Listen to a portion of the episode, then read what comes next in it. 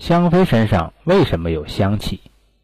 香妃的长相非常的迷人，而且不知道为什么香妃的身上会有一种特别的香气，能招来蝴蝶。皇帝因此被迷得神魂颠倒。那么历史上的香妃到底长什么样呢？她的身上又为什么会有香气呢？历史上香妃确实有其人，她是新疆贵族的女儿，生于1734年。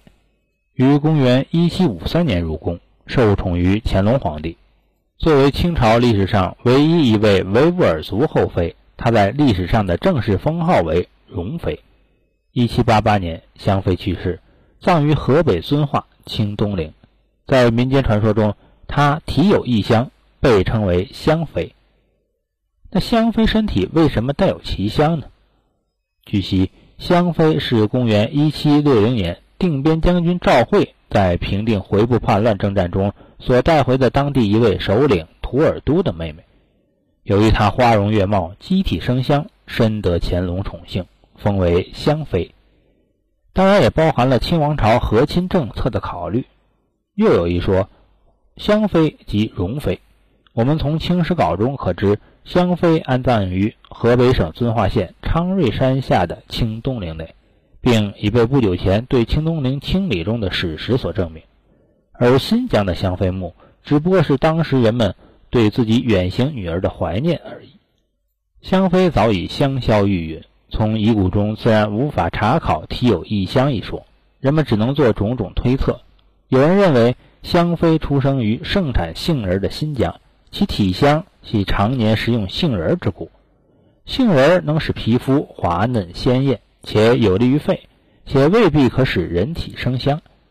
又有人认为它常使用麝香等化妆品所致。也有人对香妃是否能散发阵阵幽香持怀疑态度，认为这仅仅是对一位粉黛佳丽的爱称。香妃体有异香，看来还是有可能的。体有异香的记载也绝非香妃一例。明代学者周家胄所著的《香城》一书也提到。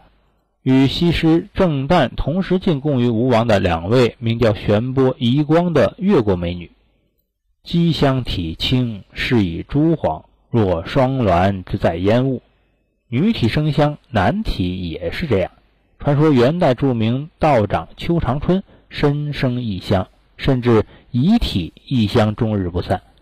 近些年的报刊也屡有运香人物的报道，如崂山道士邝长修。终身散发檀香般的香气，连闻蒙也不敢近身。西方有位名叫威尔的男士，貌不惊人，既没有敏锐的思维，也没有令人欣喜的幽默，却赢得不少少女的青睐。究其缘故，就是因为此先生身上能散发出香甜味儿。